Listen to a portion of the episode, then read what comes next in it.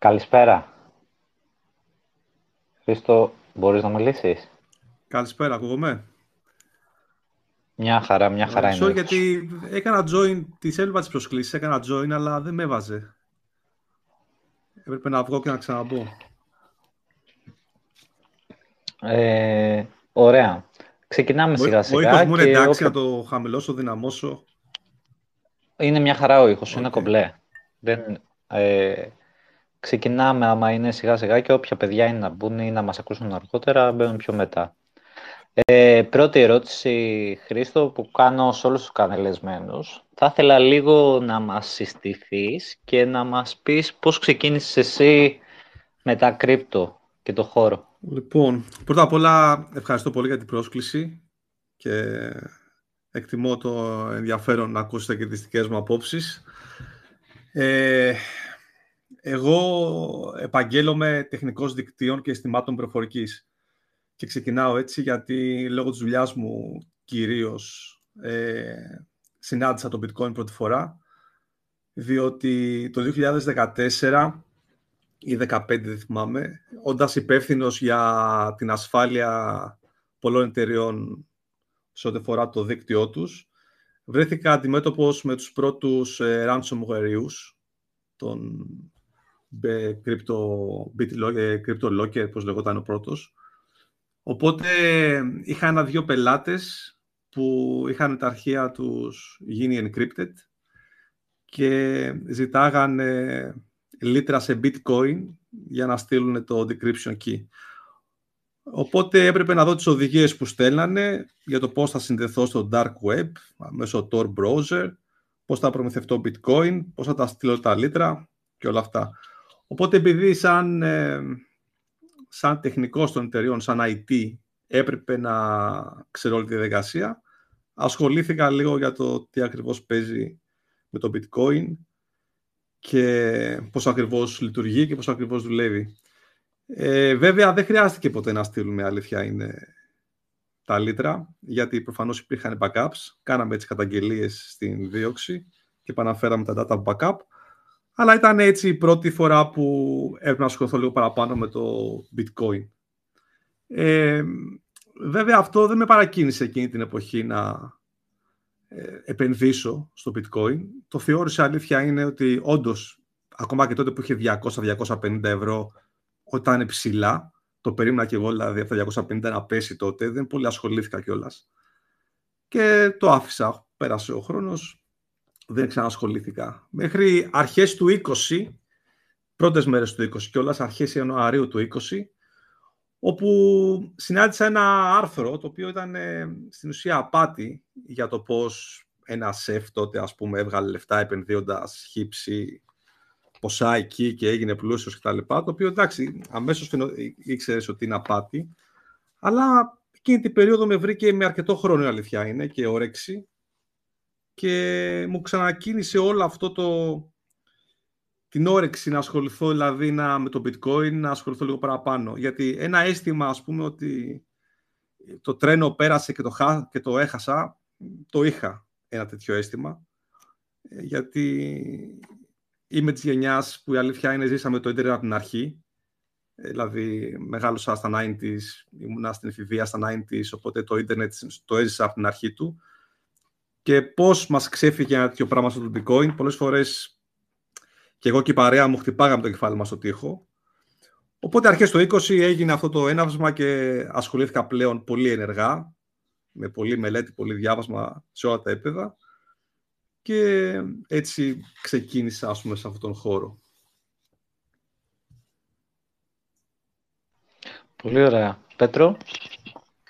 Καλησπέρα, καλή εβδομάδα και από μένα. Ήθελα να σε ευχαριστήσω και εγώ που αποδέχτηκες την πρόσκληση και όλα τα παιδιά που περνάμε το απόγευμα της Δευτέρας μαζί.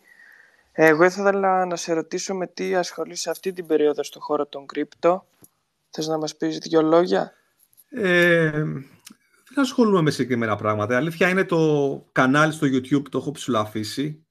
Δεν φτιάχνω βίντεο πια και να είμαι ειλικρινής, έχω γράψει τα κείμενα για πολλά βίντεο, απλά για κάποιο λόγο μου παίρνει πάρα πολύ χρόνο η δημιουργία των βίντεο και οφείλω να ζητήσω και ένα συγγνώμη, γιατί η αλήθεια είναι έχω πει ότι θα φτιάξω πολλά βίντεο και δεν έχω φτιάξει κανένα.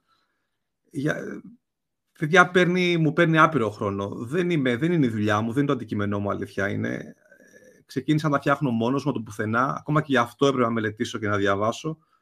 Ε, είμαι και λίγο τελειομανής, είμαι και λίγο ψυχαναγκαστικός. Δηλαδή κάθομαι και τρώω άπειρες ώρες προσπαθώντας να κάνω το βίντεο όσο πιο τέλειο γίνεται, χωρίς αρδάμ, χωρίς κολλήματα, χωρίς τίποτα. Και εντάξει, μπορώ να φάω δηλαδή. Ε, δεν μπορείτε να φανταστείτε για πόσες μέρες τρώω για να φτιάξω ένα βίντεο. Και με έχει κουράσει και εμένα. Οπότε αποφάσισα να, να εστιάσω πιο πολύ στο, στο Facebook και στο Twitter και απλά να λέω τις απόψεις μου. Ε, άλλες φορές, να το πούμε λίγο περισσότερο, όταν συμβαίνει κάτι στο χώρο και το αναλύω και λέω τις απόψεις μου. Άλλες φορές μπορεί να απέχω για κανένα μήνα. Δεν κάνω κάτι συγκεκριμένο. Δηλαδή, τα, χόμπι, τα, τα κρυπτο για μένα παραμένουν ένα είδος χόμπι. Δεν είναι το επάγγελμά μου. Ε, αλλά είναι ένα χόμπι που περνάω την ώρα μου, βγάζω λεφτά, η αλήθεια είναι. Ε, οπότε, why not; Δεν κάνω κάτι συγκεκριμένο παρακολουθώ το χώρο, παρακολουθώ τις εξελίξεις, λέω τις απόψεις μου όποτε έχω να πω κάτι στο Twitter για όποιον ενδιαφέρει να ακούσει. Έχω τα bots που ασχολούμαι εκεί, τα αριθμίζω, τα προγραμματίζω, κάνω τη δουλειά τους, με ό,τι τους δίνω από funds να κάνουν τη δουλειά τους. Και ως εκεί δεν κάνω κάτι συγκεκριμένο. Δηλαδή δεν... δεν... Κάποια στιγμή μπήκα στο τρυπάκι να σκεφτώ αν θα μπορούσα να πάω το κομμάτι του creator και το YouTube λίγο παραπάνω. Αλλά αποφάσισα ότι δεν θα το κάνω και δεν έχει νόημα για μένα να το κάνω. Δηλαδή, είπα όχι σε, σε sponsored video, δεν δέχτηκα συνεργασίες. Δεν θέλω να μπλέξω όλο αυτό το κομμάτι με το ότι κυνηγάω να βγάλω χρήματα από αυτό. Οπότε δεν έκανα τίποτα απολύτως και απλά λέω τις απόψεις μου. Τόσο απλά.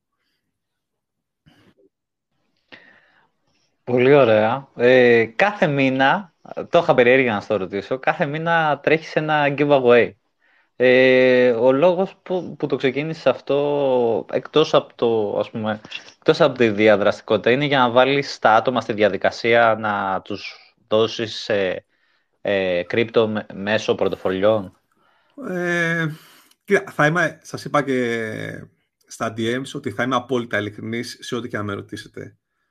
Οπότε θα είμαι ειλικρινής λέγοντας ότι όταν ξεκίνησα το giveaway, που είναι σχεδόν δύο χρόνια τώρα, ε, επειδή δεν είχα το χρόνο να έχω την καθημερινή ενασχόληση με το Twitter και να έχω αυτό το καθημερινό engagement που θέλει ένα κανάλι ε, για την ανάπτυξη του, αποφάσισα ε, για δύο λόγους να κάνω αυτό το giveaway. Ένας είναι για να έχω ένα καλό engagement μία φορά το μήνα στο κανάλι, ε, γιατί μπορεί και ένα μήνα να μην έκανα κανένα post, άμα δεν συνέβαινε κάτι, ας πούμε.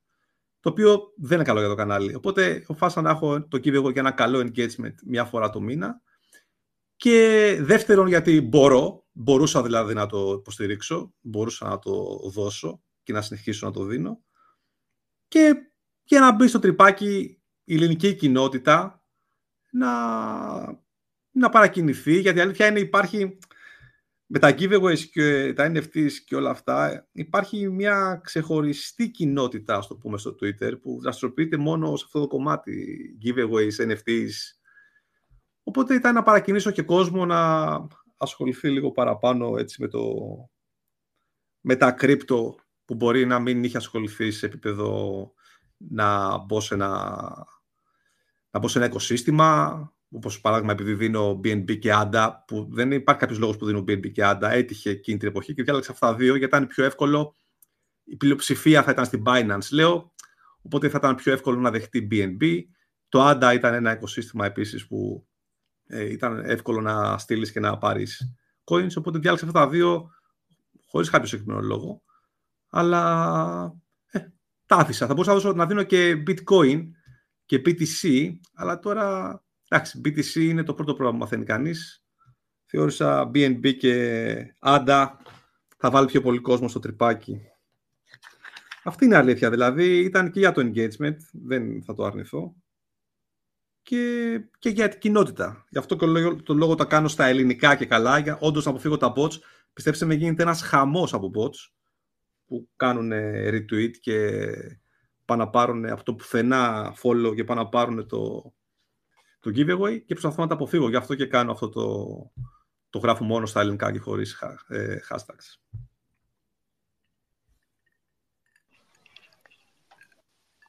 Η αλήθεια είναι ότι η μάστιγα των bots εκτός του ότι να παίρνει μέρος, ε, παριστάνει τους νικητές, κάνει διάφορα ε, και καλό είναι όλοι να προσέχουμε γενικά στο χώρο να μην πέφτουμε θύματα. Ε, η επόμενη ερώτηση θα, που ήθελα να σου κάνω αφορά τα trading bots. Θες να μας πεις λίγα λόγια για αυτά, ίσως κάποιοι από την παρέα να μην έχουν ξανακούσει. Κοιτάξτε, τα trading bots όταν ξεκίνησα μπήκα στο χώρο έτσι πολύ έντονα το Γενάρη του 20 στα κρύπτο και άρχισα να ασχολούμαι πλέον καθημερινά με την ενημέρωση κυρίως και ό,τι έχει να κάνει με την αγορά. Ε, πρώτα απ' όλα να πω ότι πέρα από τα κρύπτο είχα πάρα πολλά χρόνια παρεδώσει με μετοχές, οπότε δεν είναι κάτι, οι επενδύσεις δεν είναι κάτι που τις ανακάλυψα το 20. Ε, ασχολούμαι με τις επενδύσεις από πολύ νέος, λόγω του πατέρα μου που ήταν οικονομολόγος. Ε, εποχές 90s δηλαδή, ε, είχα μπει σε αυτό το τρυπάκι. Εξαιτίας του πατέρα μου είχαμε βρει ένα κοινό σημείο επειδή δεν ζούσαμε τον πατέρα μου τότε, ο πατέρας μου δεν ζούσε μαζί μας. Ένας κοινός, κοινό σημείο επαφής έτσι στο χρηματοοικονομικό κομμάτι. Ήταν οικονομολόγος. Οπότε με βάλει στο τρυπάκι των επενδύσεων από πολύ νέος. Είχα μετοχέ, παρακολουθούσα τα χαρτοφυλακιά του, τα είχα συνθέσει να ενημερώνονται αυτόματα, γιατί εκείνες τις εποχές μόνο με φαξ μπορούσε κάποιος να ενημερωθεί. Δηλαδή, περίμενε να κλείσει το χρηματιστήριο, να αρχίσει να παίρνει τα φάξα από χρηματιστηριακές για να βγάλει άκρη, που δεν έβγαζε ποτέ άκρη, γιατί είχε πολλά χαρτοφυλάκια σε, σε πολλές χρηματιστηριακές. Οπότε, εγώ τα συγκέντρωσα όλα αυτά, τα ενημέρωνα αυτόματα μέσω ίντερνετ με την αυτιμπορική, για να μπορέσει να ακολουθήσει καλύτερα ό,τι γινόταν. Οπότε, με έβαλε στο τρυπάκι των επενδύσεων από νωρίς. Ε, οπότε, το trading δεν μου είναι, ήταν τελείως άγνωστο. Βέβαια, ποτέ δεν έκανα trading όπως κάνω τώρα. Ε, ήμουνα ανέκαθεν long-term επενδύσεις, ε, συγκεκριμένες κινήσεις, μακροπρόθεσμες και όλα αυτά. Ε, οπότε τα trading bots μου κίνησαν το ενδιαφέρον, γιατί καλώς κακός δεν το παίζω ότι είμαι trader, ούτε ότι είμαι ο technical analyst, ας πούμε, ότι είναι η δουλειά μου και αυτά. Ναι, εντάξει, διάβασα βιβλία, έκανα webinars, ε, ενημερώθηκα για τεχνική ανάλυση και όλα αυτά, αλλά δεν είναι αυτή η δουλειά μου, το κάνω για να βγάλω χρήματα, το, τη τεχνική ανάλυση. Τα trading bot όμως, επειδή είχα, είχα και μια προδιάθεση, ε, λόγω ότι μια άλλη πλευρά του, του εαυτού μου είναι ότι είμαι gamer και είμαι gamer χρόνια, δηλαδή είμαι μια εικοσαετία στα MMOs και σε ευρωπαϊκά Legions με χιλιάδες κόσμο, με, δηλαδή το παίζαμε ας πούμε λίγο, το τερματίζαμε το κομμάτι του gaming μια εποχή. Ε, είχα αυτή την, ε, πάντα με εξτάρε το να προγραμματίσω κάτι και να, να κάνω μια δουλειά. Δηλαδή μπορεί παλιά να ήταν μποτάκια σε κορεάτικα MMO, στο Lineage παράδειγμα. Τρέχανε τα άλλοι δύο πέρα τα λιβάδια είχα με εξτάρει αυτή τη διαδικασία του να προγραμματίζω κάτι, να κάνει κάτι αυτόματα και να το κάνει καλά. Οπότε, όταν ανακάλυψα γενικά το κομμάτι του trading bots και όταν ανακάλυψα, όταν ανακάλυψα ότι δεν χρειάζεται και να έχεις τις τεχνικές τις γνώσεις από τεχνική ανάλυση τόσο ανεπτυγμένες για να καταλάβεις πώς ακριβώς δουλεύει το όλο σύστημα, ε, με εξήταρε. Με εξήταρε να, να ψαχτώ, να πειραματιστώ, να δοκιμάσω στρατηγικές για το πώς ένα trading bot μπορεί να του δίνω ας πούμε χ ποσό και να μου αποδίδει μια συγκεκριμένη απόδοση. Και επειδή πραγματικά, δεν ξέρω, είχα αυτό το, το μικρόβιο με τα αυτοματοποιημένα συστήματα, να το πω έτσι, ε, άρχισα να πειραματίζομαι πάρα πολύ με τα trading bots. Έτσι ξεκίνησα δηλαδή.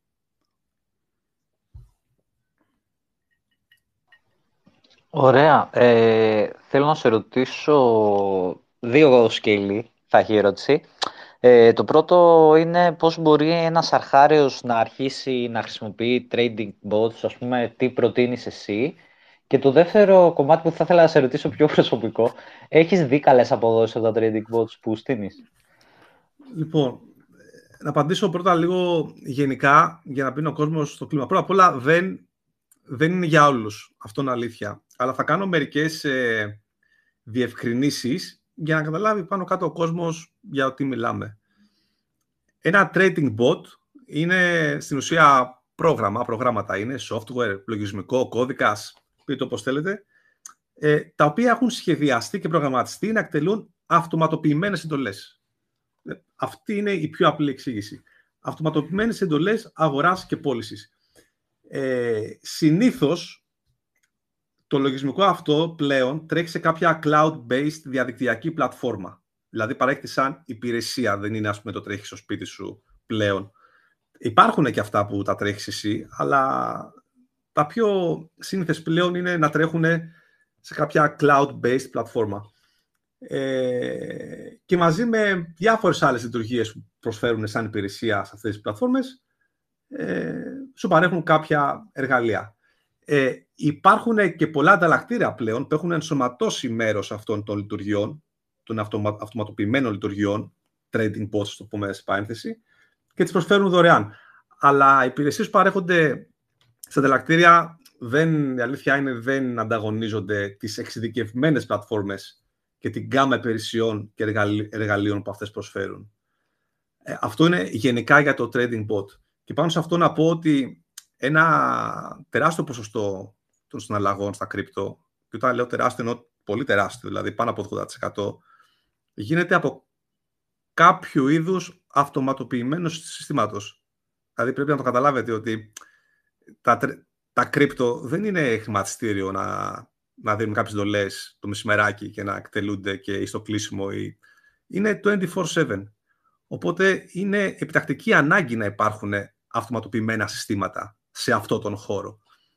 Δεν είναι δηλαδή ότι λίγοι τα χρησιμοποιούν. Στην ουσία είναι υπεύθυνα για το συντριπτικό όγκο συναλλαγών στα κρύπτο. Αυτά τα αυτοματοποιημένα συστήματα. Αυτό είναι το ένα σκέλος. Το άλλο σκέλος που με, με, με ρώτησες είναι...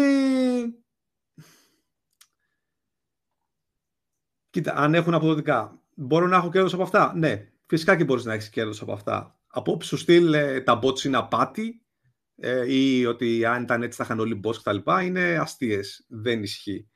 Τα trading bots τύπου θρικό μας, για παράδειγμα, και λέω τώρα θρικό μας γιατί τη χάνει αυτό να χρησιμοποιώ, υπάρχουν και άλλα αντίστοιχα, δεν είναι τίποτα άλλο από ένα set με εργαλεία. Τίποτα άλλο είναι ένα set με εργαλεία. Το πώς θα χρησιμοποιήσει ο καθένας αυτά τα εργαλεία είναι δικό του θέμα. Μπορείς να φας τα μούτρα σου, μπορείς να έχεις κέρδος και τα δύο σενάρια είναι πιθανά. Μιλάμε για κρύπτο τώρα και trading. Δεν υπάρχει μαγικό ραβδάκι σε αυτά είναι καθαρά θέμα δικό σου το πώς θα χρησιμοποιήσεις τα εργαλεία που σου προσφέρονται. Ε, ναι, μπορείς να έχεις απόδοση. Άμα δεν είχα κέρδος δεν θα χρησιμοποιούσα, γιατί δίνει και φθηνά. Δηλαδή, όταν εγώ δίνω 500-600 ευρώ το χρόνο για να έχω το προ στο θρικό μας, προφανώς τα βγάζω και με το παραπάνω για να δώσω. υπάρχει απόδοση, αλλά είναι τόσο μεγάλη γκάμα εργαλείων που σου προσφέρει και οι δυνατότητες και οι τρόποι που μπορείς να τα εκμεταλλευτείς, που υπόκειται σωρέξει του καθενός για ό,τι μπορεί να κάνει. Πάντως, ναι, όσο πιο άνετα, όσο, όσο μπορείς και να κερδίσεις, μπορείς και να χάσεις. Trading είναι. Παραλαμβάνω, δεν υπάρχει μαϊκό ραβδάκι.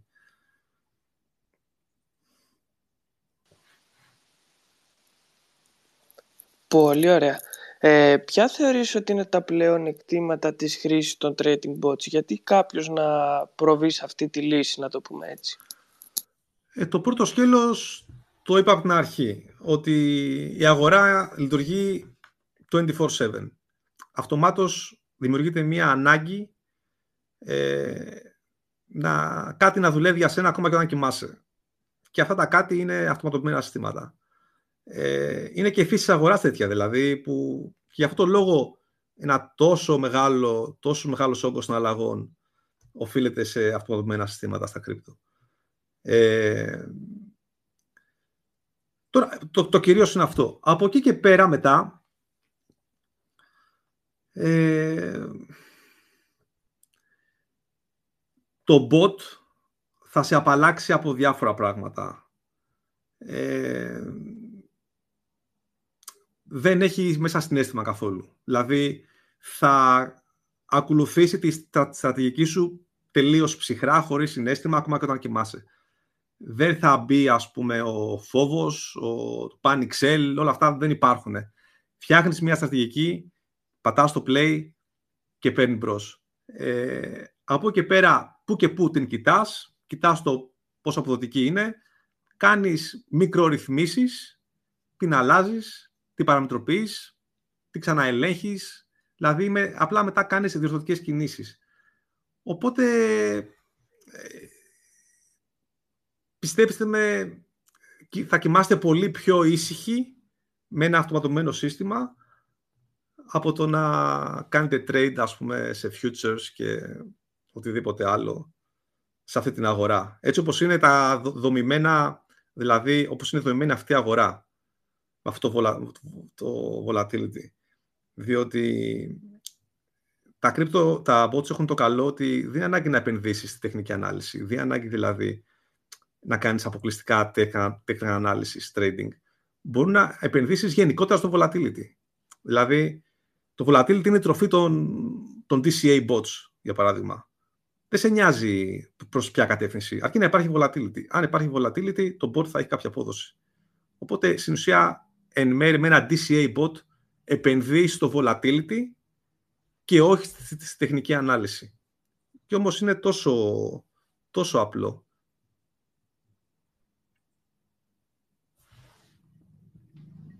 Ωραία. Ε, αυτά τα, τα bot που χρησιμοποιείς, εννοείται, ε, υπάρχει τρόπος να τα κάνεις backtexting σωστά; Παλιά δεν υπήρχε. Τώρα στις πλατφόρμες τα έχουν δώσει. Έχουν δώσει τρόπους να κάνεις backtesting ανάλογα το πακέτο. Βέβαια, να ξεκαθαρίσω κάτι, και το backtesting δεν είναι ένας 100% accurate τρόπος να μετρήσεις την αποδοτικότητα ενός bot.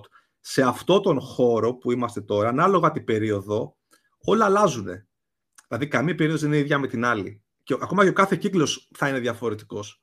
Οπότε και το backtesting σε αυτό τον χώρο, γιατί το backtesting σε παραδοσιακές αγορές είναι πιο legit, αλλά στα crypto ε, είναι και λίγο παγίδα το backtesting γενικότερα. Γιατί οι συνθήκες αλλάζουν μονίμως στην αγορά. Ωραία. Το δεύτερο κομμάτι που ήθελα να σε ρωτήσω αν, είναι, αν έχεις χρησιμοποιήσει AI, τεχνητή νοημοσύνη, για να δημιουργήσεις κάποιο bot δικό σου άμα το χρησιμοποιείς σαν εργαλείο πλέον; Προσωπικά όχι, αν και βέβαια νέες υπηρεσίες που μπαίνουν σε αυτές τις πλατφόρμες έχουν να κάνουν με AI, ακόμα δεν έχει εξελιχθεί τόσο πολύ, αλλά ναι, υπάρχει το κομμάτι του AI σε, στα trading bots και είναι κάτι που θα τρέξει πολύ τα επόμενα χρόνια. Προσωπικά δεν έχω χρησιμοποιήσει, μου αρέσει να ρυθμίζω εγώ τα bots μου, ένα προς ένα δηλαδή το κάθε setting, να το ρυθμίζω εγώ, να έχω πλήρη, πλήρη έλεγχο δηλαδή το, το, τι θα κάνει, γιατί έτσι θεωρώ ότι υπάρχει μια πιο ε, ας το πούμε, ελέγξιμη συμπεριφορά. Ε, αλλά θεωρώ ότι αργά ή γρήγορα θα πουλιέται πάρα πολύ αυτό το AI στο κομμάτι των trading bots και πολλά πράγματα θα τα κάνουν αυτοματοποιημένα.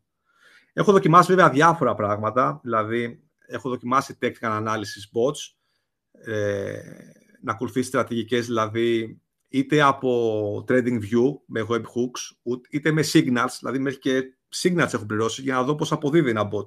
Γιατί μέσα από τις πλατφόρμες υπάρχουν κάποια signals μπορείς να το ρυθμίσεις δηλαδή το bot να τρέχει αυτόματα ακολουθώ τα signals.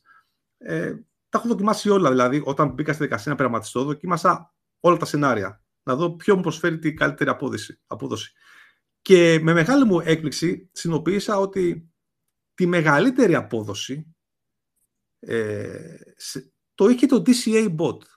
Δηλαδή, ένα σωστά ρυθμισμένο DCA bot που επενδύει στην ουσία, όπως είπα πριν, στο volatility της αγοράς και όχι στο να ανοίξει και να κλείσει ένα trade βάση της τεχνικής ανάλυσης, αλλά στην ουσία τι κάνει; Πέφτοντας, δηλαδή όταν ανοίγεις ένα short bot, ε, DCA bot, όσο πέφτει η αγορά, αυτό θα συνεχίσει να αγοράζει, αλλά με το ρυθμό που του έχεις πει ε, και το scale στο volume που του έχεις δηλώσει, ώστε να δημιουργεί μια τιμή κτήσης που όσο πέφτει η αγορά, αυτή η τιμή κτήσης θα, θα πέφτει, ώστε όταν η αγορά κάνει ένα μικρό bounce, που κάποια στιγμή θα το κάνει, γιατί έτσι λειτουργεί η αγορά, πέφτει, πέφτει, πέφτει, κάνει ένα μικρό bounce, μετά μπορεί να συνεχίσει να πέφτει.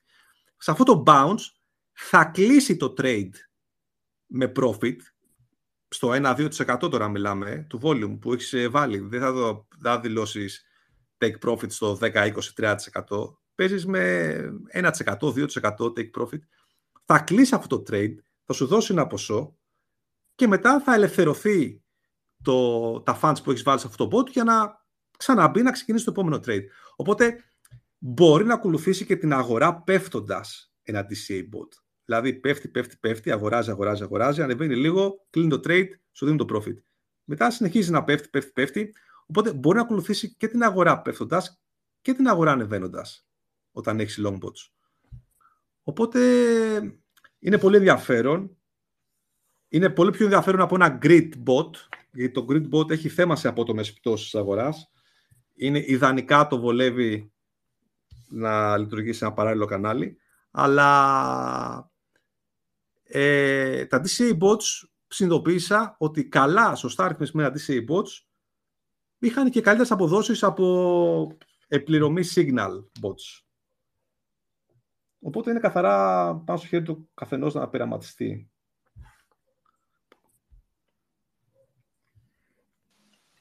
Τέλεια. Ε, υπάρχουν συγκεκριμένες συνθήκες της αγοράς τις οποίες τα trading bots αποδίδουν ε, πολύ καλύτερα ή χειρότερα; Τώρα θα... Ε, αν θες πες μας για τα συγκεκριμένα που ναι, έχεις ναι. χρησιμοποιήσει Θα μιλήσω από προσωπική, κατά κύριο λόγο. θα μιλήσω από προσωπικής άποψης, με βάση αυτά που χρησιμοποιώ. Ε, πώς βλέπω εγώ όλη αυτή την ιστορία. Γιατί έχει σχέση και με την, ε, γενικότερα την αγορά. Όταν ε, χρησιμοποιείς ένα trading bot και δεν χρησιμοποιείς trading bot βάσει τεχνικής ανάλυσης, γιατί εκεί είναι συγκεκριμένα τα πράγματα, είναι πολύ σημαντικό να ξέρεις το σε ποια περίοδο βρίσκεσαι. Δηλαδή, τι να περιμένεις από την αγορά. Οπότε θέλει πιο πολύ θεμελιώδη ανάλυση, να ξέρεις, ας πούμε, το τι να αναμένεις από την αγορά. Είσαι πάνω στο bear market, είσαι στο bull market, είσαι, ας πούμε, στο bull market λίγο πριν γίνει το crash, είσαι στο bear market λίγο πριν το πάτο. Χρειάζεται επίγνωση το πού ακριβώς βρίσκεσαι. Γιατί ε, ανάλογα το πού βρισκόμαστε, ρυθμίζεις και τα bots ανάλογα. Σε ένα bull market, δηλαδή που ξέρω ότι η αγορά θα τρέξει 6 μήνες, 8 μήνες τρένο και μπορεί να κάνει και 3% dips, αλλά θα συνεχίσει να ανεβαίνει, γιατί έτσι είναι το bull market, θα ρυθμίσει τα bots με ένα συγκεκριμένο τρόπο, εντάξει, να είναι ξέρεις, πολύ αποδοτικά. Εκεί μπορείς να έχεις και μία απόδοση 15% το μήνα, ένα ένα return on investment, ένα ROI. Μπορεί να είναι 15-20% το μήνα. Μιλάμε για αυτές τις αποδόσεις. Τώρα, αν πεις ένα bull market και τίποτα να μην κάνω, hold να κάνω, μπορεί να έχω και παραπάνω απόδοση. Και έχεις δίκιο. Σου δίνει άλλα πράγματα το bot, βέβαια. Σου δίνει την ευελιξία να έχεις πάντα διαθέσιμα funds στην άκρη. Δηλαδή, σου δίνει την ευελιξία να έχεις πάντα stable coins διαθέσιμα ανά πάση στιγμή και να κάνεις ό,τι θέλεις. Γιατί τα δεσμεύει, τα αποδεσμεύει. Τα δεσμεύει, τα αποδεσμεύει. Δεν τα δεσμεύει για να τα έχει 7 μήνες σε ένα coin. Οπότε μπορείς να τα μεταφέρει όπου θέλεις και, και εκτάκτος δηλαδή. Ε, σε ένα bull market θα τρέξει πάρα πολύ καλά, είναι δεδομένο. Μπορεί να δείτε βιντεάκια με bots που τρέχουν και στο 20-25% το μήνα απόδοση. Δηλαδή, αν δώσω 1000 ευρώ, θα τρέχει με 25% το μήνα απόδοση. Ε, το πρόβλημα δεν ήταν bull market. Bull market θα τρέξει καλά το bot. Είναι δηλαδή δεδομένο. Γιατί όσο και να πέσει θα ξανανεύει. Οπότε θα, θα, θα το κλείσει το trade. Το πρόβλημα είναι όταν η αγορά είναι στο όριο, δηλαδή είμαστε bull market, δεν είμαστε bull market, είμαστε bear, δηλαδή εκεί που αρχίζει ένα μπουμπούλα, όπου πλέον έχεις και πολλές καθοδικές κινήσεις συνεχόμενες, και εκεί είναι που δοκιμάζονται πραγματικά τα DCA bots. Πώς θα φτιάξεις ένα DCA bots, όπως, όπως είπα πριν, που μπορεί να ακολουθήσει την κίνηση της αγοράς. Δηλαδή να ανοιγοκλίνει trades πέφτοντας και να ακολουθήσει παράδειγμα το bitcoin από τις 60.000 στις 20.000 ανοιγοκλίνοντα trades χωρίς να εγκλωβιστεί. Εκεί λοιπόν παίζει ρόλο η στρατηγική και οι ρυθμίσεις του DCA bot. Οπότε όλα είναι θέμα αριθμίσεων, όλα είναι θέμα πειραματισμού. Ε, μπορεί να τρέξει τρένο, μπορεί να το ρυθμίσεις και με πιο συντηρητικές ρυθμίσεις, δηλαδή να κοιτάς να μην εγκλωβιστεί και όχι το πώς θα σου έχει τη μεγαλύτερη απόδοση, μην κυνηγάς δηλαδή το 15-20% το μήνα, να κοιτάς, απλά, να κοιτάς το 5% το μήνα, αλλά να, να, είναι πιο σίγουρο, δηλαδή να μην εγκλωβιστεί το πόντο σε μία απότομη πτώση. Ε, οπότε ανάλογα την περίοδο το βλέπεις και διαφορετικά, δηλαδή τα αριθμίζεις διαφορετικά. Αυτό είναι αλήθεια. Δηλαδή, μπορεί να μην θέλει πολύ μεγάλη ασχόληση όταν πάρεις το κολλάι τι συμβαίνει, αλλά υπάρχουν περίοδοι που τα αριθμίζει, ας το πούμε, aggressively, ε, περίοδοι που το αριθμίζει συντηρητικά και περίοδοι που τα σταματάς και τελείως. Δηλαδή, ναι, υπάρχουν και αυτοί οι περίοδοι που μπορεί για ένα-δύο μήνες να λες: Α το καλύτερα, να μην τρέχω κανένα bot, γιατί όταν περιμένω ένα 50% σε μία μέρα, εκεί τίποτα δεν θα σε γλιτώσει. Το bot θα εγκλωβιστεί. Οπότε όταν είσαι σε αυτή την περίοδο, το σταματάς και τελείως για δύο μήνες. Αυτά για, το, για την ερώτηση.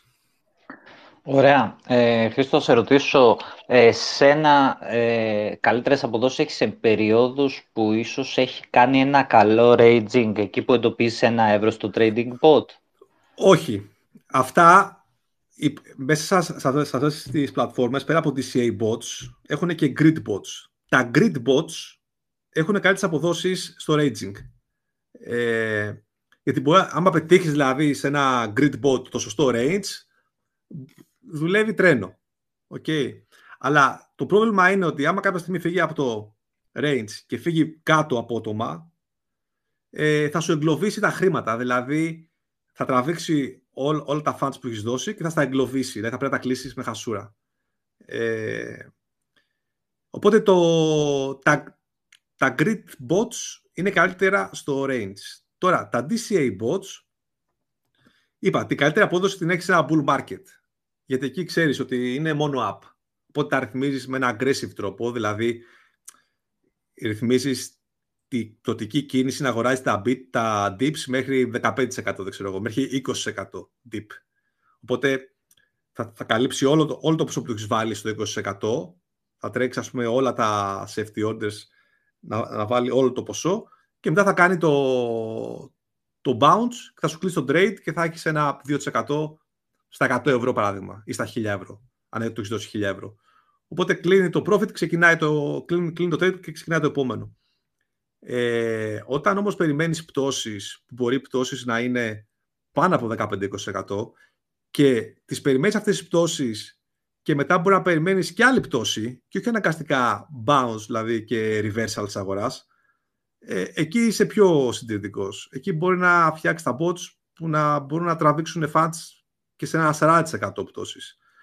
Δηλαδή, όσο πιο πολύ πέφτεις, να πέφτεις δηλαδή, να βάζεις πιο αραιά τα funds.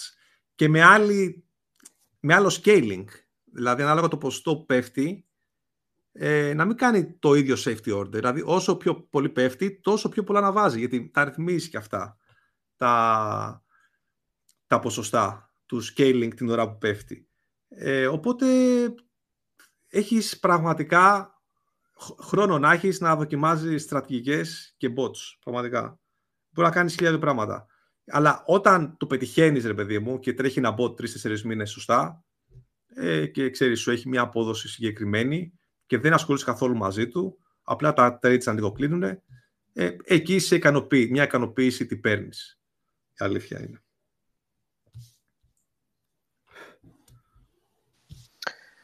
Ε, σε κάποιον που θέλει να ξεκινήσει τώρα να ασχολείται με τα trading bots, ε, τι θα το συμβόλευες να, να μελετήσει, να διαβάσει για να μπορέσει να ε, εκμεταλλευτεί τις υπάρχουσες συνθήκες της αγοράς; Είπες ότι δεν είναι απαραίτητο να γνωρίζει τεχνική ανάλυση, σωστά; Σωστά. Δεν είναι απαραίτητο στα DCA bots να γνωρίζει τεχνική ανάλυση, διότι τα DCA bots χωρίζονται σε δύο σκέλη, μάλλον σε τρία σκέλη. Το ένα είναι το entry point, δηλαδή κάτω ποιες συνθήκες το bot θα ανοίξει το trade. Μετά είναι η στρατηγική που το έχει δηλώσει, που εκεί παίζεται στην ουσία όλο το παιχνίδι, όλες αυτές οι μικρορυθμίσεις για το πώς θα τρέξει το bot ανάλογα την πτώση, ανάλογα την άνοδο, την άνοδο ανάλογα το bot, το που θα πάρει το, το που θα πάρει το profit, το αν θα κάνει trailing στο profit. Δηλαδή, πάντο, γιατί είναι και αυτό, ότι έχεις και trailing στο take profit. Μπορεί να πιάσει το στόχο και μετά αρχίζει trail την αγορά ανά 3%, ανά 3 0,3, 0,5, ώστε του δίνεις το περιθώριο να ακολουθήσει και μία πτώση ή μία άνοδο με trailing, το οποίο είναι ιδιαίτερο που δεν το έχεις. Η αλήθεια είναι το trailing ε, στις πλατφόρμες, στους exchanges και αυτά.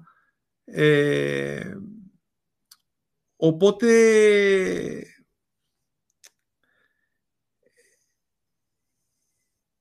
Sorry, έχασα τον ρημό μου. Πες μου λίγο πάλι τι με ρώτησες. Ε, δεν πειράζει. Συμβαίνουν ναι, αυτά. sorry, ε, ε, ξέρεις, αρχίζω και μιλάω και χάνω τον ρημό. Για πες μου λίγο πάλι τι με ρώτησες, ναι. για να στοχεύσω εκεί. Αυτό, ναι, αυτό που σε ρώτησα είχε να κάνει με το τι πρέπει να προσέξει κάποιος που θα ξεκινήσει τώρα να διαβάζει για να ναι. ε, φτιάξει ένα αποδοτικό bot στις τρέχουσες ναι. συνθήκες. Ε, όπως είπα και, και, και, ξεκίνησα να λέω ότι χωρίζεται σε δύο στάδια. Το, το σημαντικό όμως στάδιο δεν είναι το entry point, είναι το, η στρατηγική. Οπότε θα πρέπει να προσέξεις πάρα πολύ σε ποιο σημείο της αγοράς βρίσκεται, σε ποιο σημείο βρισκόμαστε βασικά. Ε, είμαστε, όπως είπα, στην αρχή του bull, είμαστε στη μέση του bull, είμαστε προς το τέλος του bull market. Είμαστε στην αρχή του bear, είμαστε στη μέση του bear, είμαστε προς το τέλος του bear market, λίγο πριν το πάτο. Γιατί είναι πολύ σημαντικό να γνωρίζει δηλαδή από θεμελιώδη ανάλυση και το πώς κινείται η αγορά και το πώς λειτουργεί ο κύκλος του bitcoin για να μπορέσει να αριθμίσει τα bots ανάλογα. Αυτό είναι το σημαντικότερο. Δεν είναι τεχνική ανάλυση, ούτε το entry point. Υπάρχουν bots που απλά ανοίγουν το trade με το που κλείσει το άλλο. Υπάρχουν bots που απλά του λες με το που κλείσει το trade, περίμενε 6 δευτερόλεπτα και ξεκινά το άλλο. Να μην τον νοιάζει καν δηλαδή τα conditions για να ξεκινήσει το trade. Ε, εντάξει, εγώ συνήθως χρησιμοποιώ τεχνική ανάλυση για να ξεκινήσω το trade. Δηλαδή, εντάξει, μην το ξεκινήσω τώρα σε μια πολύ ανωδική κίνηση, όλα να είναι overbought και να πάω να ξεκινήσω εγώ το trade. Εντάξει, περιμένω να πέσει λίγο, όχι κάτι τραγικό, απλά να ισορροπήσει κάπως, να ισορροπήσουν οι δείκτες πριν να ανοίξω το trade. Ε, άλλοι όμως το κάνουν και non-stop. Δηλαδή, κλείνω το trade, 60 δευτερόλεπτα, ανοίγω το επόμενο. Ε, είναι, αλλά είναι σημαντικό να ξέρει το πού βρίσκεται, γιατί το πού βρίσκεται θα καθορίσει τη στρατηγική και το κλείσιμο του trade. Δηλαδή, το πόσο κάτω μπορεί να πάει, τι εύρος καθόδου μπορεί να ακολουθήσει, στο αν θα το κλείσει στο 1%, 2%, αν θα κάνει trailing ή όχι, όλα αυτά το καθορίζουν από το τι φόβο έχει βασικά από την αγορά και τι περιμένει από την αγορά. Οπότε πρέπει να γνωρίζει σε ποιο σημείο βρίσκεται η αγορά για να τα αριθμίσει ανάλογα. Ευχαριστούμε πάρα πολύ, Χριστό.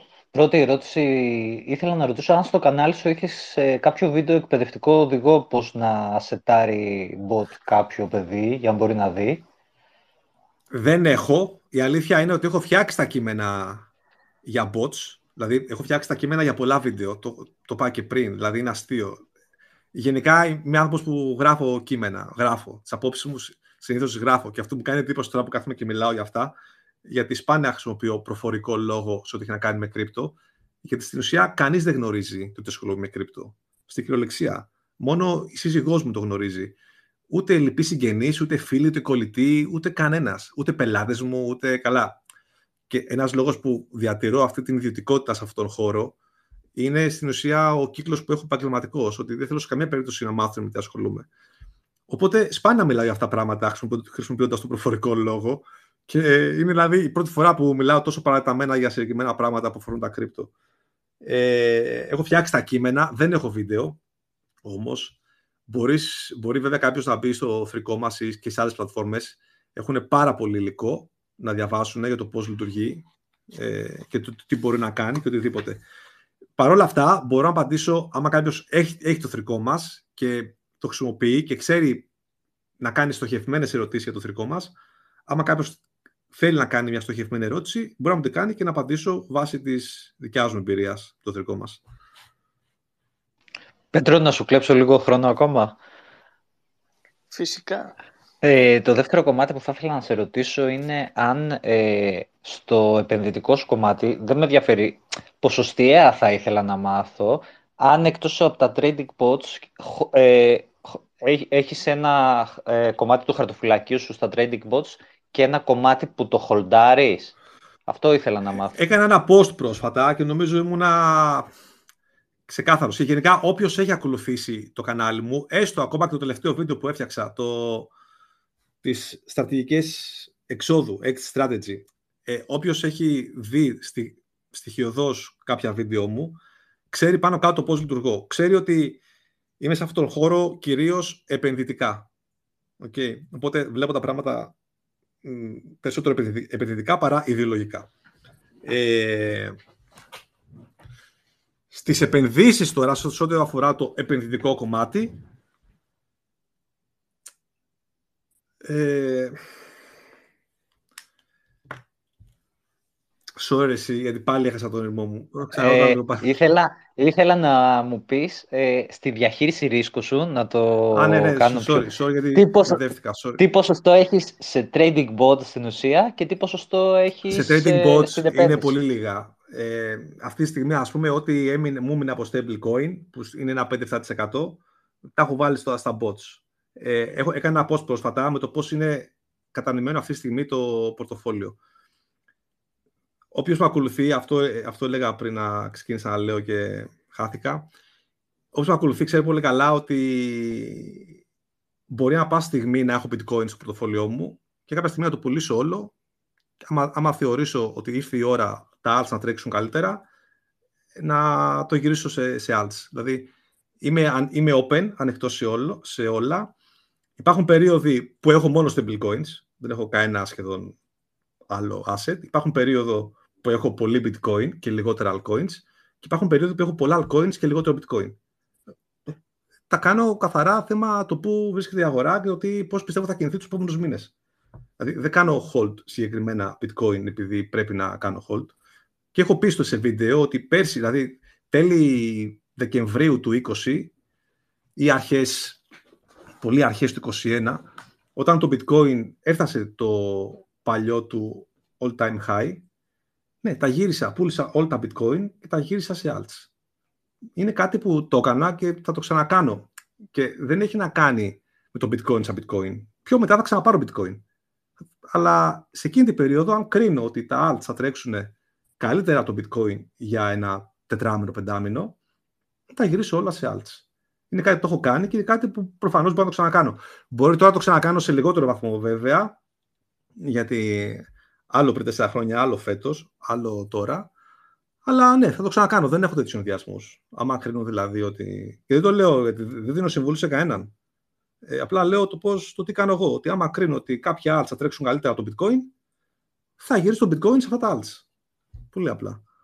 Και, και καλά κάνεις την άποψή σου ρωτάμε ε, γι' αυτό Μάλιστα, ότι, πώς το χειρίζεσαι το, εσύ; Το 20, τέλος του 20, όταν γύρισα, έκανα αυτή την αλλαγή, δηλαδή έδωσα το bitcoin για πάρω alts, κράτησα το πορτοφόλιό μου πώς ήταν τότε, στο blockfolio τότε, πώς λεγόταν, ε, το κράτησα να το έχω σαν ε, αποτίμηση χαρτοφυλακίου και δημιούργησα ένα δεύτερο πορτοφόλιο με όλες τις αλλαγές που έκανα. Και το πορτοφόλιο που πέρασα τα alts, ναι, τρέξανε δυόμιση φορές καλύτερα.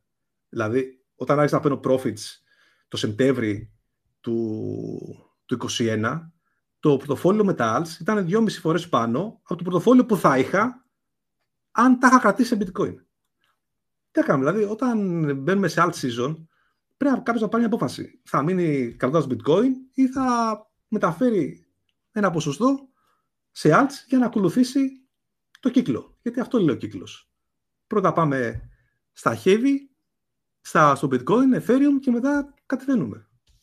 Εγώ γενικά πιστεύω στους κύκλους και θεωρώ το bitcoin είναι έρμεο των κύκλων και το έχω πει και στα βίντεο μου, το θεωρώ έρμεο τον κύκλο του.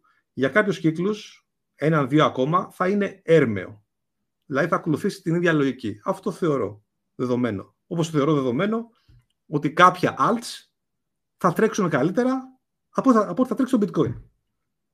Δηλαδή, και σήμερα, ας πούμε, αυτή τη στιγμή μιλάμε, υπάρχουν τουλάχιστον 50-60 alts που θα τρέξουν καλύτερα το επόμενο, τους επόμενους 12 με 18 μήνες από ό,τι θα τρέξει το bitcoin. Υπάρχουν, αυτό είναι αδιαφυσβήτητο. Το θέμα είναι να τα πετύχεις και να κάνεις καλές τοποθετήσεις. Βέβαια και τώρα θα τρέξει το bitcoin, έχει χώρο να τρέξει. Απλά κάποια στιγμή υπάρχει ένα timing που θεωρείς σωστό, που κάποιος μπορεί να θεωρήσει ότι πρέπει να τα γυρίσει σε alts. Αυτό το λέω και δεν το λέω. Επαναλαμβάνω, δεν έχει να κάνει καθόλου με το bitcoin, το τι πιστεύω για το bitcoin και την ιδεολογία του bitcoin. Είναι καθαρά θέμα επενδυτικής κίνησης, προσωπικής άποψης δικιά μου, ότι άμα κρίνω κάτι, θα ακολουθήσω το ένστικτό μου. Σε ευχαριστούμε πολύ και συμφωνώ ε, στο μέγιστο βαθμό με όσα είπες. Καλό είναι να μην παντρευόμαστε τα assets που έχουμε ε, και να κοιτάμε πώς μπορούμε να αυξήσουμε το συνολικό μας κέρδος. Ε, αναφορικά με όσα συζητάγαμε για τα bots, ρωτάει ένας φίλος από το κοινό ε, ότι αυτές οι παράμετροι που μας ανέφερες ε, δεν παίρνουν χρόνο αλλά και κεφάλαιο που χρειάζεται να πετάξει κάποιος για να γίνουν αποδοτικές.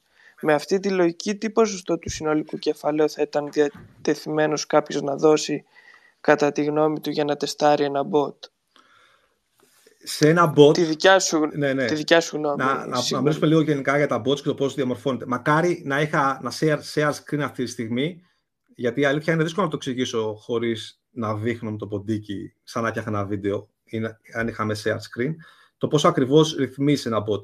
Αλλά θα ήταν πολύ, πολύ ενδιαφέρον.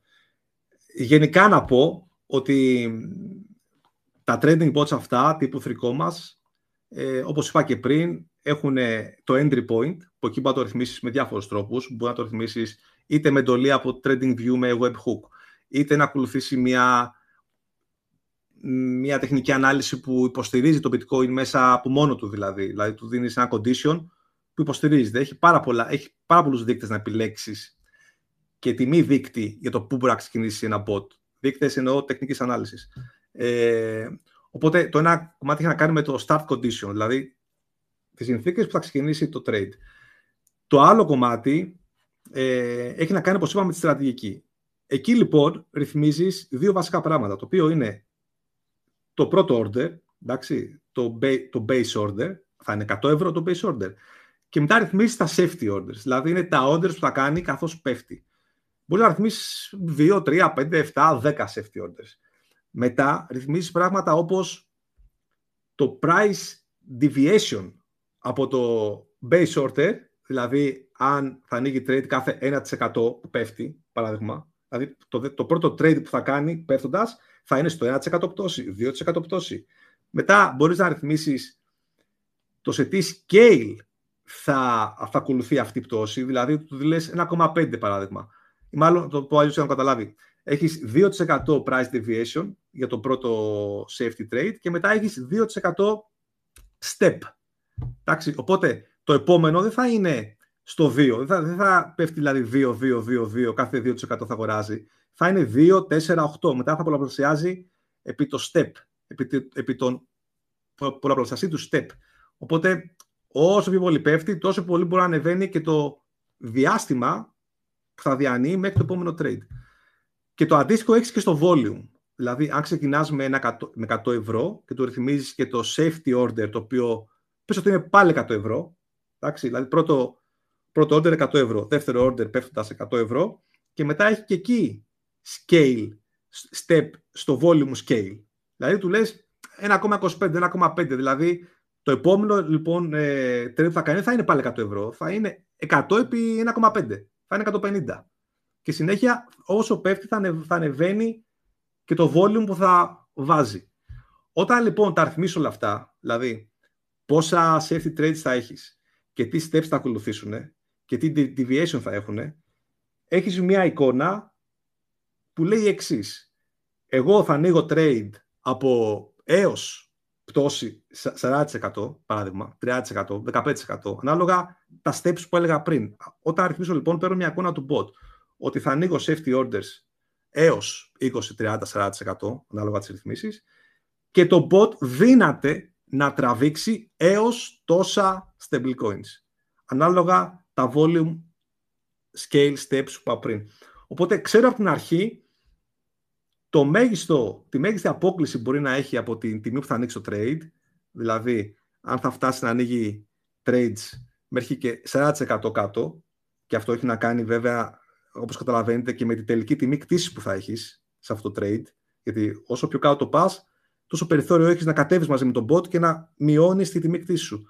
Οπότε σου δίνει αμέσως τη δυνατότητα να καταλάβεις πόσο κάτω μπορεί να πάει αυτό το bot για να ανοίγει trade και σου δίνει και το. Αμέσως έχεις εικόνα το, το μέγιστο ποσό που μπορεί να τραβήξει. Δηλαδή, όταν τα κάνει όλα, τι ε, stablecoins θα, θα έχει τραβήξει από το σακούλι σου, ας το πούμε. Οπότε, για κάθε bot έχεις μια εικόνα ε, το τι μπορεί να κάνει από θέμα δηλαδή resources, πόρων. Βέβαια, ένα bot μπορεί να είναι multi-pair, μπορεί να έχει δύο-τρία pairs, Δηλαδή, δηλώνεις και τα pairs που μπορεί να ανοίξεις trade. Δεν το αφήνεις φλου, άνοιξε ό,τι θέλεις, δηλώνεις και τα pairs. Οπότε μπορεί να, να είναι multi-pair, να έχεις ας πούμε τέσσερα pairs που θα ανοίξουν trade. Ε, το κάθε pair μπορεί να, μπορεί να τραβήξει 1000 ευρώ, 1000 USDT παράδειγμα, στο, από, στο μέγιστο που μπορεί να τραβήξει.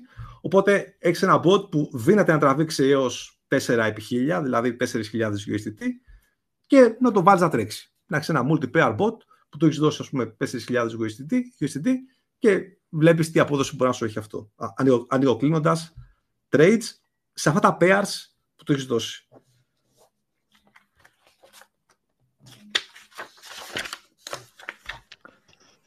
Πολύ ωραία. Ε, τι γνώμη έχεις για τα, ε, το ανέφερες και πριν, αλλά άμα κάποιος θέλει να πειραματιστεί όχι με πολλά χρήματα, με λιγότερα χρήματα, τι γνώμη έχεις για τα bots που έχουν π.χ. Qcoin, που είναι νομίζω πιο οικονομικά και από τις Binance; Τα έχεις δει όχι. καθόλου ερώτηση, δεν όχι δεν τα έχεις δει. Πάντως, άμα θέλει κάποιος να πειραματιστεί, οι πλατφόρμες οι καλές έχουν και dummy account, δηλαδή έχουν το real account, έχουν και ένα πλήρες ας πούμε ε, dummy account ή ας πούμε demo account το οποίο μπορείς να ρυθμίσεις ό,τι θέλεις με εικονικά χρήματα θα τρέξει πάνω στις πραγματικές συνθήκες της αγοράς για να δεις πώς θα πάει. Και βέβαια αυτό είναι κάτι σαν real-time backtesting στην ουσία γιατί το βάζεις στην πράξη να χρησιμοποιήσει εικονικά funds αλλά σε πραγματικές συνθήκες της αγοράς για να δεις πώς θα τρέξει. Βέβαια, όλο αυτό παίρνει χρόνο. Και αλήθεια είναι το 2020 που ξεκίνησα εγώ με το θρικό μας, αρχές του 2020. Ναι, αυτή, αυτή τη διαδικασία η αλήθεια είναι ότι την πέρασα. Δηλαδή, έφτιαχα ένα bot στο dummy account, paper account το έλεγε τότε. Ε, ναι, και περίμενα δύο εβδομάδες να δω πώς θα, θα πάει πριν το περάσω στο real account με, με πραγματικά funds. Ε, πιο μετά βγάλανε το backtesting που μπορούσα, μπορούσα πλέον να δοκιμάσω ας το πούμε πώς έτρεξε, ξέρεις, πώς θα έτρεχε ένα τρίμηνο, προηγούμενο τρίμηνο, ε, ένα bot. Αυτό είναι πολύ καλό γιατί ακόμα και στο trading ε, εγώ προτείνω σε παιδιά που ξεκινάνε να ξεκινάνε από demo account με ψεύτικα ναι, χρήματα ναι, να δουν. Να... Όλα αυτά υποστηρίζουν. Απλώς είναι παιδιά πολύ χρονοβόρο. Δηλαδή είναι πολύ χρονοβόρο να κάνεις αυτή τη δουλειά, να φτιάχνεις ένα bot, να το, να, να το τρέχεις ένα μήνα πριν το, το περάσεις, το ανοίξει και live, δηλαδή με πραγματικά assets. Ε, είναι πολύ χρονοβόρο. Όντως, δηλαδή, έχω φάει άπειρες εβδομάδες και μήνες να δοκιμάζω bots πριν τα βάλω στο real account. Ωραία. Πέτρο, έχουμε κάτι άλλο από τις ερωτήσεις που δεν έχω δει γιατί δεν μου τα ανήκει. Ναι, ναι. Ε, ρωτάνε σε ποια φάση της αγοράς πιστεύεις ότι βρισκόμαστε. Ε, άποψή μου προσωπική τώρα αυτό. Δεν, ε, όπως είπα και πριν, το ξαναλέω, θεωρώ ότι το bitcoin είναι έρμεο των κύκλων του. Θεωρώ ότι είμαστε σε μια περίοδο που πλέον είναι αυτό που έκανα να πω σήμερα, ότι πρέπει να ξεθάβουμε τα, τα memes από τα, που έχουν σχέση με τα dips. Θα μπούμε στη διαδικασία διορθώσεων και dips. Και είναι λογικό να πούμε σε αυτή τη διαδικασία, γιατί για να μπει σε μια διαδικασία διορθώσεων σημαίνει ότι έχεις και ράλις. Ότι η αγορά ανεβαίνει και διορθώνει. Βέβαια, κάποια στιγμή υπάρχει μια λεπτή γραμμή στο τι είναι διόρθωση και στο τι είναι κυνήγι ρευστότητα ή στο plus hunting ή οτιδήποτε. Ακόμα είμαστε, είμαστε στη φάση που όλα τα λέμε υγιές διορθώσεις. Το είπα και στο, στο post το, το πρωί. Ε, ναι, είμαστε στην αρχή του bull market. Έχουμε, έχουμε χώρο για τεράστια διόρθωση. Δηλαδή, μπορεί δυνητικά να κάνει ένα 20-25% κάτω, δηλαδή δεν θα, θα, μου κάνει εντύπωση. Αλλά δεν με νοιάζει. Δηλαδή, όχι, δεν, δεν πρέπει να μας νοιάζει. Γιατί το κάνω και μιλάω για μένα. Δεν πρέπει να μας νοιάζει γιατί είναι ο τρόπος που επενδύω και ο τρόπος που κινούμε σε αυτήν την αγορά που το έχω φτιάξει έτσι ώστε να μην με νοιάζει. Δηλαδή και έτσι πρέπει να είναι. Για μένα το trading δεν είναι... Δεν πρέπει. Εγώ πιστεύω ότι η αγορά αυτή δεν θέλει καθημερινό trading, ούτε καθημερινή ασχόληση με το trading. Αυτή η αγορά θέλει, άποψή μου, παραλαμβάνω, λέω την προσωπική μου άποψη, αυτή η αγορά θέλει asset management περισσότερο, δηλαδή στοχευμένες κινήσεις εντάξει, και σωστό timing, στο πότε μπαίνεις, πότε βγαίνεις. Δεν θεωρώ ότι η πιο αποδοτική στρατηγική είναι καθημερινό trading και ακόμα χειρότερα δηλαδή μόχλεση, futures trading. Δηλαδή, πραγματικά είναι, είναι ένας μηχανισμός να, να αρμέγουν ρευστότητα από το retail και θέλει τεράστια προσοχή. Πιστεύω ότι κάποιος που θα το δει λίγο πιο επενδυτικά, μακροπρόθεσμα, με σωστό timing εισόδου και εξόδου από την αγορά, taking profits τη σωστή περίοδο, ε, μπορεί να έχει μια πολύ καλύτερη απόδοση από το να μπλέξει με trading και να ασχολείται κάθε μέρα με trading και τεχνική ανάλυση και όλα αυτά. Αυτή είναι η άποψή μου και την έχω πει πολλές φορές. Δεν είμαι fan του trading. Άλλο τα bots. Τα bots είναι hobby, είναι προγραμματισμός, είναι να παράγεις μια αρρύθμιση που θα σου αποφέρει κάτι είναι κάτι διαφορετικό. Δεν, είναι, δεν το πάω στην κατηγορία του trading, το trading bots, έτσι όπως τα χρησιμοποιώ εγώ. Ε, αλλά ναι, θεωρώ ότι θέλει σωστό timing, asset management σωστό, σωστές κινήσεις, μακροπρόθεσμες, πότε θα μπεις, πότε θα βγεις, γιατί θεωρώ το bitcoin ότι παραμένει έρμεο των κύκλων του. Δεν είναι δηλαδή ότι κάτι άλλαξε, ότι κάτι θα αλλάξει. Όπως θα έχουμε μια μεγάλη άνοδο, θα έχουμε μια μεγάλη πτώση και θα, θα το ξαναδούμε αυτό. Οπότε μπαίνεις, όσοι μπήκανε ας πούμε καλά, μπήκανε καλά. Κάποια στιγμή πρέπει να αρχίσουμε να παίρνουμε profits. Μπορεί να είναι τέλος του 24, μπορεί να είναι το 25, ο καθένας θα κρίνει τον εαυτό του. Αλλά πρέπει να παίρνουμε profits, γιατί θα ξαναυπάρξει, όπου και να φτάσει το bitcoin, θα υπάρξει και μια κατακόρυφη πτώση. Δηλαδή, η ιστορία επαναλαμβάνεται και θεωρώ ότι θα ξαναπαναληφθεί. Έως ότου, στο μέλλον, άποψη και αυτή η δικιά μου, η καμπύλη γίνει πιο ευθεία και αρχίσει το volatility και μειώνεται. Δεν ξέρω αν θα γίνει στα 200.000, στα 250, στα 300, αν θα γίνει σε, σε 10, 15, 20 χρόνια. Αλλά η καμπύλη κάποια στιγμή θα, θα γίνει ευθεία, το volatility θα αρχίσει να μειωθεί, θα μειώνεται και κάποια στιγμή θα φύγει το bitcoin από αυτό το κυκλικό πανηγύρι που βλέπουμε. Θα έρθουν σύντομα και τα regulations και όλα αυτά να βελτιώσουν την κατάσταση και την, ε, το manipulation που γίνεται στην αγορά ολόκληρη. Θα βελτιώσουν δηλαδή τις συνθήκες της αγοράς. Οπότε όλα αυτά τα 45% πτώση και ανάκαμψη τύπου V, παράδειγμα, θα, θα, είναι, θα είναι στοιχεία του παρελθόντος. Θα τα ξαναδούμε βέβαια αυτά, τώρα για τους ένα, ένα-δύο κύκλους ακόμα, αλλά κάποια στιγμή πιστεύω θα εξορροπήσει η κατάσταση. Ελπίζω δηλαδή, γιατί άμα περάσουν 10-15 χρόνια και είναι ακόμα έτσι η κατάσταση στην αγορά, δεν θα γίνει. Θα γίνει πιο πολύ όπως συμμετοχές. Θα κάνει μικρότερες κινήσεις. Ε, έτσι πιστεύω κι εγώ κάποια στιγμή. Κάποια στιγμή. Ε, Χρήστο, χάρηκα πάρα πολύ που σου άκουσα live, η αλήθεια είναι. Ε, τον ήξερα το λογαριασμό σου, τον παρακολουθούσα αλλά μου αρέσουν πάρα πολύ οι απόψεις σου και το mindset που έχεις. Εγώ δεν έχω να ρωτήσω κάτι Είδα, άλλο. Μπορεί, Πέτρο, πέρα από τα trading bots που βάλαμε ένα θέμα να μιλήσουμε, μπορεί να μιλήσουμε γενικά για ό,τι θέλετε. Για, για το bitcoin, για το ό,τι θέλετε, για το μαξιμαλισμό, για το τι πιστεύω για το bitcoin. Δεν έχω θέμα. Εγώ μπορώ να μιλήσω για τα πάντα. Θα είμαι ειλικρινής δηλαδή. Συνήθως, ε, Χρήστο, εδώ το κρατάμε στη μία ώρα. Εννοείται ότι θα σε ξανακαλέσω για να μιλήσουμε κάποια στιγμή και για άλλα. Πέτρο, έχεις κάτι να συμπληρώσεις εσύ; Ναι, έχω να συμπληρώσω ότι είναι το πρώτο τελευταίο ε, space της χρονιάς. Έτσι δεν είναι; Ναι, ναι παιδιά, ε, ο Χρήστος είναι ε, ο πρώτος τελευταίος καλεσμένος που, ο, μάλλον είναι ο τελευταίος καλεσμένος που θα μιλήσουμε για κρυπτο. Στο επόμενο space ε, θα χαρώ να έρθετε όλοι. σε λίγες μέρες θα ενημερωθείτε γι' αυτό. Και ελπίζουμε να έρθετε όλοι γιατί είναι το πιο σημαντικό space. Ε, συγγνώμη αν προσβάλλω κάποιον με αυτό που λέω, αλλά ελπίζω ότι θα καταλάβετε πολύ σύντομα. Χρήστο, σε ευχαριστώ, πάρα πολύ. Να ευχαριστώ και εγώ πάρα πολύ, παιδιά, την πρόσκληση. Πέρασα πολύ ωραία. Να πω ότι όποιος θέλει, άσχετα κάποιος που ασχολείται με το κομμάτι του θρικό μας και απλά έχει, μπορεί να με ρωτήσει ό,τι θέλει, να μου στείλει ένα DM να με ρωτήσει κάτι συγκεκριμένο για το θρικό μας και θα το απαντήσω. Δηλαδή, βάσει της δικιάς μου εμπειρίας, θα πω την άποψή μου για συγκεκριμένο θέμα που έχει. Οπότε μπορεί ο καθένας να με ρωτήσει ό,τι θέλει, είτε εδώ, είτε στο Facebook, είτε οπουδήποτε.